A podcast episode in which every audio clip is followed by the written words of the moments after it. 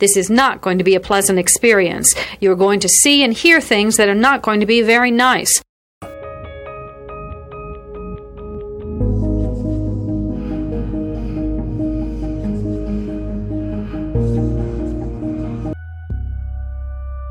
Experts divide serial killing into two general types organized and disorganized. An organized killer brings everything he needs to complete the murder.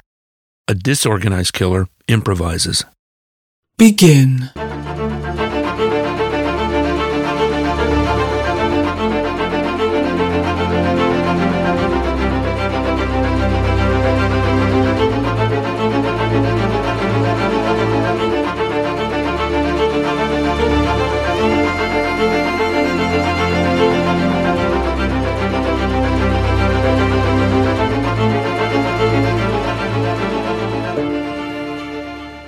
Listener discretion is advised. Today, we're going to be learning about the murder of Susan Galvin.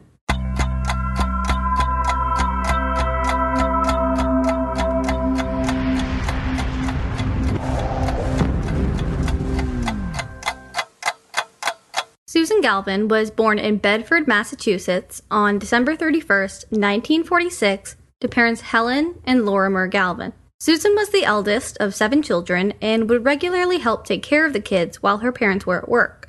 Susan's younger brother Larry says that Susan was kind of like a second mom to the younger kids.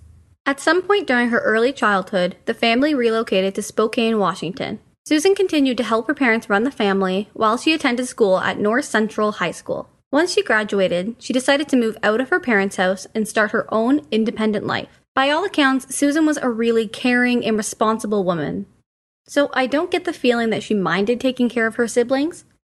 But she was officially an adult now, and she had had this dream of moving to the capital city of Seattle. So when Susan was 19 years old, she made that dream a reality and moved to Seattle to begin working as a records clerk for the Seattle Police Department. And this was really big for the time. Susan had wanted to do something in law enforcement, but this was the late 60s and women didn't really work in that field. So, Susan saw working as a records clerk as a great start for her. Having lived in Seattle for a year, the young girl was really enjoying living in the city.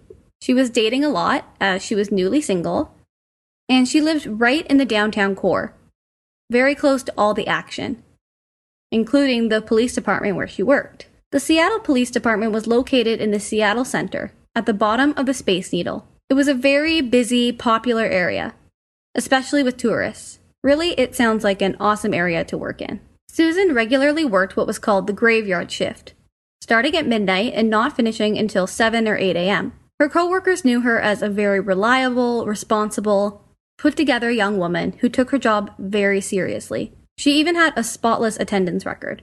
So when Susan didn't show up to her night shift on Sunday, July 9th, 1967, her coworkers were all immediately a bit concerned. But their worries intensified when she also missed her two next shifts. So much so that her friends at the department decided to file a missing persons report. Officers who were familiar with Susan also went around showing the picture of her ID card to see if anyone had seen her recently. Since it was 1967, I assume her parents probably didn't even know that she was missing, because they most likely didn't talk every day. It's not like now where we have 24 7 communication. So, if her family who lived more than four hours away, hadn't heard from Susan in days, it probably wasn't strange. On Thursday, July 13th, the Seattle Center parking lot attendee called police to report that he had found a woman deceased in one of the parking lot elevators. When officers arrived on scene, they were horrified to see that the victim was their coworker and friend, 20 year old Susan Galvin. Susan lay on the floor of the elevator, partially unclothed, with her legs spread apart. She had been raped and strangled with a ligature. The attack was so violent that her underwear had been ripped in two. Apart from one large bruise on her nose, Susan had no defensive wounds, meaning she probably didn't see the attack coming and had no chance to fight back. It was unclear whether she was attacked in the elevator or if she was dragged in there after. Of course, it was a very personal case for the detectives, as they referred to Susan as, quote, one of their own, but they remained professional dusted for fingerprints, and bagged her clothes for evidence. Since the crime was in 1967 and DNA profiling wasn't a thing yet, people didn't know about forensics, so a semen sample was not collected from the underwear. Though, like I said, the actual underwear itself was. The Seattle Police Department was very disturbed when they realized Susan was most likely attacked on her way to work. As coworkers knew Susan regularly cut through the parking lot as a shortcut while working late at night. This was also why she never showed up to work on the night of July 9th. But if she had been killed on Sunday the 9th, how did she go undiscovered in an elevator connected to the busiest building in the city until Thursday, July 13th? Well, it turns out that the parking garage, as well as those elevators, were closed Monday to Thursday. So when Susan was attacked Sunday night, the elevators were shut down just hours later. Now police began to wonder was this a random attack, or was the killer someone who knew the parking garage would be closed and someone who knew that Susan always walked this route. Also, it's important to note that in 2020, there are cameras in every parking garage at every angle. In 1967, there were no cameras to give detectives any clues. This murder sent terror throughout Seattle for many reasons. First of all, the Seattle Center was a family friendly place in the downtown area. It was always busy, filled with tourists. It was definitely a place where people felt safe. But also, the victim had worked for the police department. And I think that just kind of gave the idea that if law enforcement isn't safe for murderers, nobody is. I know she was a records clerk and not an actual officer, but I still think that was what people thought after Susan's murder. Investigators were very eager to solve the case in order to calm the public, but also because someone had murdered their friend. So they did the only thing you could do with no DNA and no cameras start going around and asking people if they had seen anything. Detectives started with the parking lot attendant who was on duty on Sunday, July 9th. He said he left the garage at the end of his shift shortly after 6 p.m. He had closed the vehicle entrance to the garage so no more cars could come in. However, because people were still in the building and had yet to come collect their cars that were already parked, he kept the elevators in operation and timed them to close in the early morning hours of Monday. This would give people some time to finish their Sunday shifts at work and come collect their car before the garage closed for the week. This also meant that the garage was still open for people to come in. The parking lot attendant was clear, so investigators moved on to asking other people who worked in the building. A couple of employees of the Seattle Center told police they had remembered seeing Susan with a man that afternoon near the downtown core. It was possible that she had even been on a date, as it appeared to these people that the two were being flirty and had chemistry. Now, police believe Susan wasn't murdered until that night, around midnight, actually. But still, if she was on a date hours before her murder, that man would definitely be a suspect. Police had to figure out who this man was. That actually turned out to be quite easy because many of the witnesses knew the man personally, as he too worked at the Seattle Center. This is where the case gets strange. The man who had apparently been seen with Susan was a man who went by the nickname Punchy and worked at the Seattle Center as a clown. Since he worked there, he might have been familiar with Susan's schedule, and maybe even after their date had waited for her to walk to the elevators so he could attack. He also would have known that the parking garage closed Sunday to Thursday. Punchy was known to be quite an interesting guy. He actually had a reputation as being a ladies' man. I mean, women love a guy who can make her laugh, right? Others said he was a bit obnoxious, eccentric, and all around just a pretty weird guy. What was even weirder, though, was Punchy's behavior following Susan's murder. According to his supervisor, Punchy had taken off work on July 10th and July 11th, the two days after Susan was killed. Then, when he showed up for work on the 12th, he quit his job without notice and said he was moving out of town. Fortunately, police were able to get an interview with Punchy before he relocated. When pressed, he denied even knowing Susan and said he had nothing to do with it. He even offered to take a polygraph test. His results were later determined as inconclusive. After that, police really had nothing to hold him on. So Punchy was released and he moved away. Since detectives weren't getting anything from the clown, they started looking into Susan's personal life and were told by her family that Susan, like I mentioned earlier, had recently become single. She had previously been dating a man named Jay, a boy who she actually met in high school back in Spokane.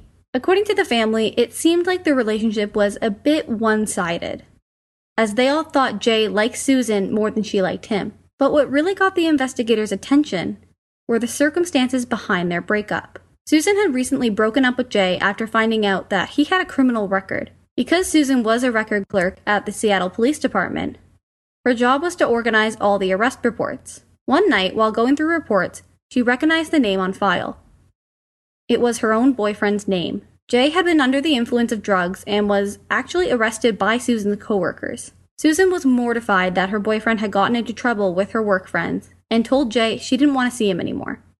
Like I said before, Susan took her job very seriously and was a very put together young woman. So I imagine she wouldn't have wanted to get involved in people who were trouble. But was Jay angry enough about the breakup to kill? It's possible.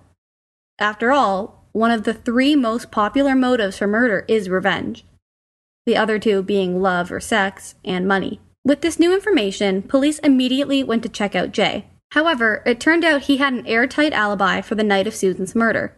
He had gone to a concert with some friends, and multiple people were able to confirm that. So now, even while police were keeping Punchy the Clown in the back of their minds, they were back to square one. With nobody to interrogate and no new leads, it was back to interviewing the friends and family. This time, Susan's friends told detectives that Susan had gone on a double date the weekend before her murder. She had gone out with her friend and two sailors, and apparently the foursome had a really good time, even making plans to go out again the next weekend, which was the weekend Susan was murdered. Could Susan have been with her sailor the night she was murdered? Perhaps after the date with the clown?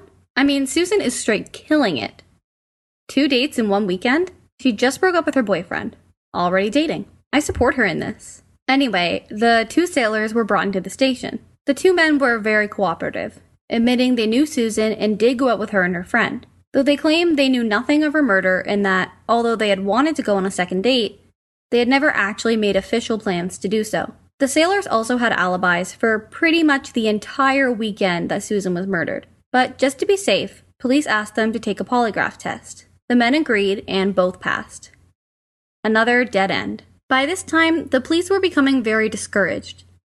Like I said, this was a personal case for them, so they really wanted to see Susan's killer behind bars. When months passed and no new tips were coming in, investigators had to wonder if the case would ever be solved.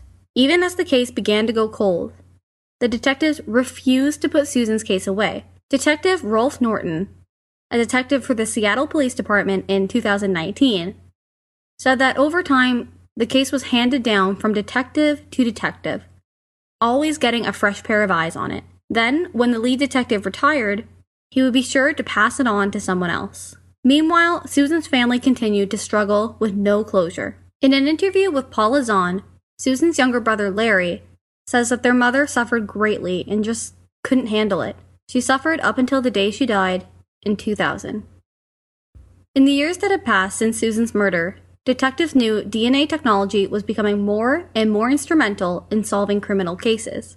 So in 2002, the Seattle Police Department sent some evidence off to the lab. The underwear that Susan had been wearing prior to her murder, the underwear that had been ripped in two, was sent for testing. Miraculously, 35 years after the murder, the lab was able to find traces of semen on the underwear and from it, generate a genetic profile. Police now had their killer's DNA. Because of the violent nature of the crime, it seemed likely that the man who killed Susan had most likely had other violent crimes on his record. But when the DNA profile was run through CODIS, it generated no matches. Once again, the case went cold.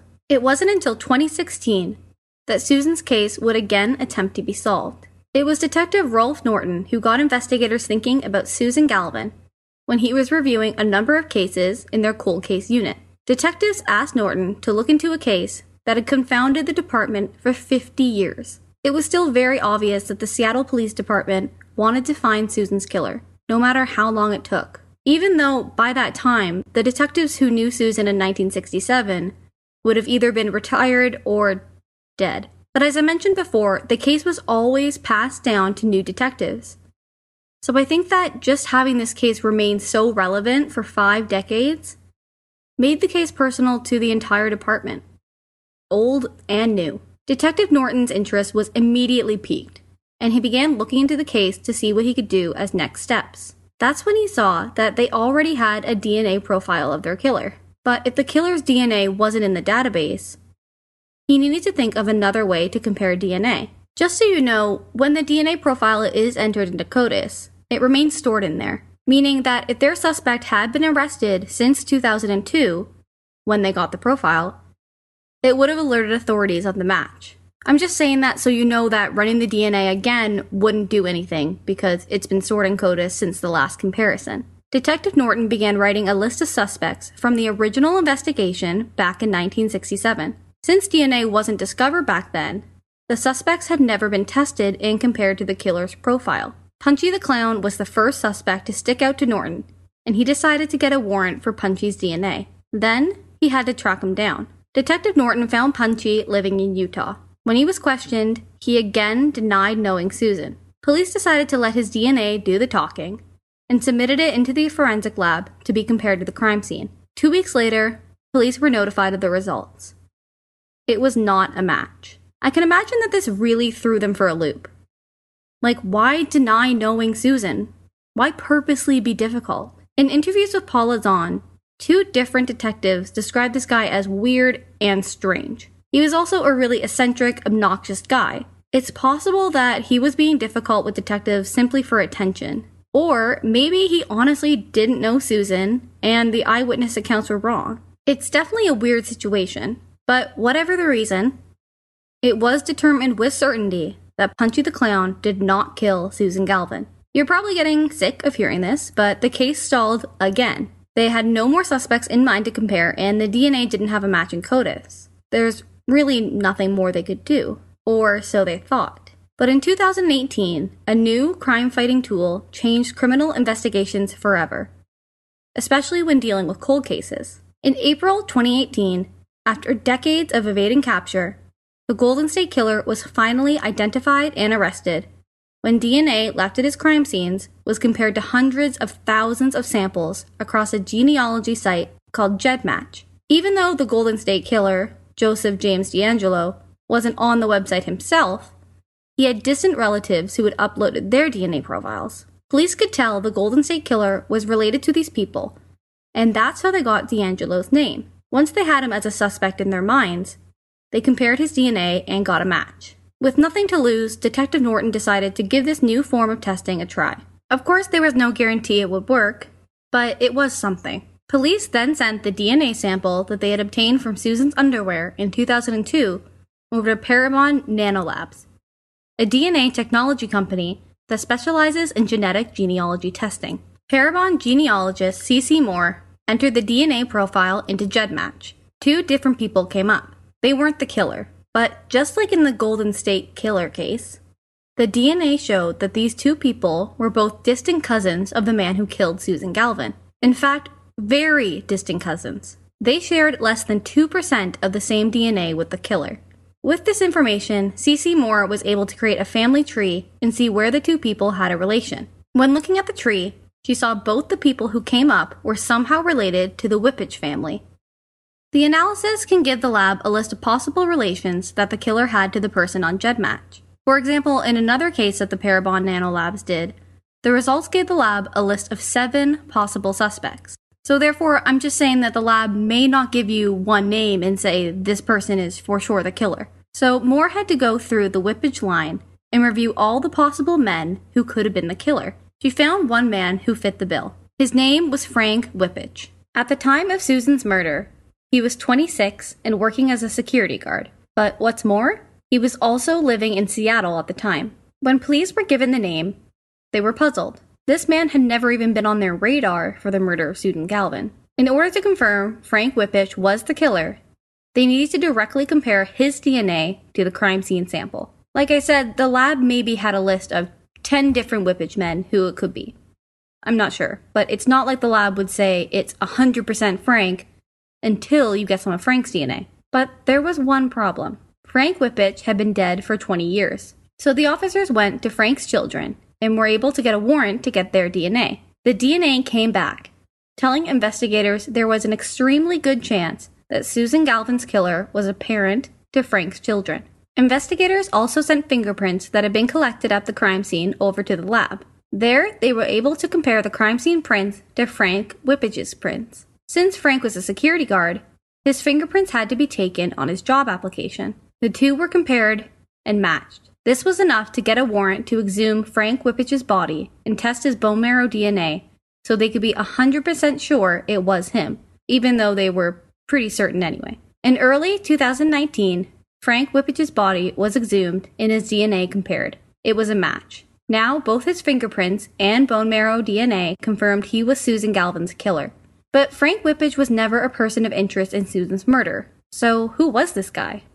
Frank Wypych, a Seattle native, was a former soldier, and in 1967 was 26 years old and working as a security guard around the Seattle Center. He was married with a young son.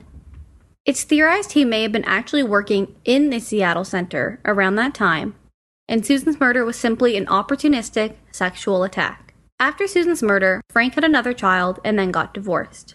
In 1971, he was arrested for larceny, and in 1975 was arrested on a weapons charge. None of these charges were violent, though. While reading over these arrests, I wondered why his prints wouldn't have been in CODIS. My guess is that in the early 70s, they didn't have a digital database yet, so his prints were only stored on hard copy. And then when CODIS was created, his prints weren't entered. Frank Wypych died in 1987 at age 46 from complications with diabetes. After he was confirmed as the killer in May 2019, investigators began looking into other unsolved murders in areas where Frank was previously stationed as a soldier New York, Alaska, and even Germany. Perhaps he was responsible for more than just one. After all, it seems odd to do such a sexual and violent killing to a stranger and then never commit a violent crime again or never have before. Frank's two sons were shocked to hear what their father had done, but were cooperative with the investigation and extended condolences to the Galvin family. Susan's family was very happy and thanked the investigators for finding the killer, even though Susan's parents and some of her siblings were already dead. But the question of why still remains. As for other unsolved murders, they're still looking into Frank, and he hasn't been confirmed as the killer for any other cases yet. This will conclude the episode. Thanks for tuning in. If you like what you hear, please leave a comment and subscribe. Thank you.